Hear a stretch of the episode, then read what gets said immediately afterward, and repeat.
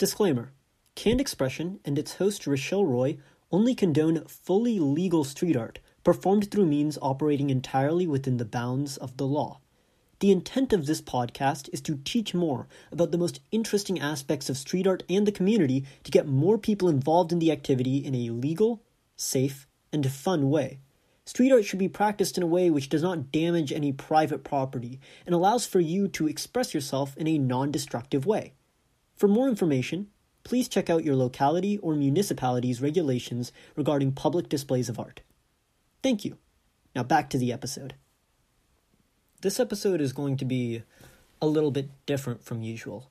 It's going to be less of an analysis for any specific artists, artwork, practices in the community, or anything from my personal experiences. It's actually more of an advocacy episode slash kind of PSA, if that makes sense. Because this is something I really genuinely do care about environmental preservation and awareness. And I think it's really important that we all do our part in not worsening existing issues and bettering practices that we already engage in to make sure they're environmentally contact, uh, conscious. Oh, and uh, this is a two parter. I know I have a platform with this podcast that's specifically tailored for a particular community, and with that, I think there's something we should talk about environmental awareness in your art. One thing I really truly believe above all is that if you want to pursue street art, you have to make sure you do it in a legal, safe, and fun way. And this episode and the next one, the second part, are both dedicated to that second part, making sure it's safe. Now, in areas in your community that have been dedicated as legal street art creation zones, they typically allow pretty much any form of art creation to be made on those walls, especially in the US, but also internationally in other countries as well. What you might not know is that some methods of street art creation are more damaging than others. Welcome back to Canned Expression. My name is Rochelle Roy, and let's talk about environmental awareness in your art.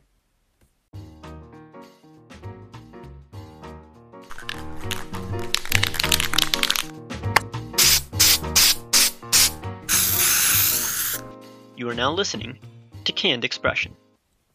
So, what I wanted to talk about specifically is the MOA or method of art that you use.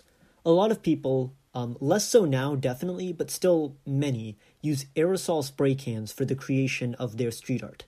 The thing I'd like to emphasize most here is that if this is you, I have to really, really encourage you to stop using it. It is very harmful for the environment, and using aerosol spray cans specifically is worsening a lot of larger environmental factors that are worsening uh, effects like climate change in our society. I'll explain exactly why and how in just a moment, and then we'll get into more alternatives and more environmentally conscious solutions you can look towards going further. So, first of all, why are aerosol spray cans so bad?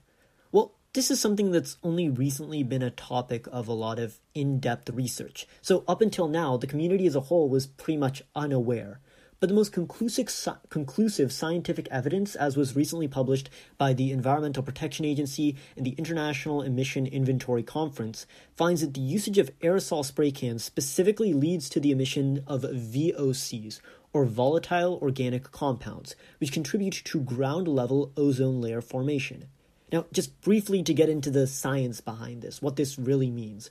Ground level ozone formation is environmentally detrimental, while stratospheric or sky level formation is good. Aerosol spray paints create ground level ozone gas, which contributes to things like air pollution and smog. A recent study even found that almost 5,000 tons of volatile organic compounds were released directly due to street art in the late 1990s.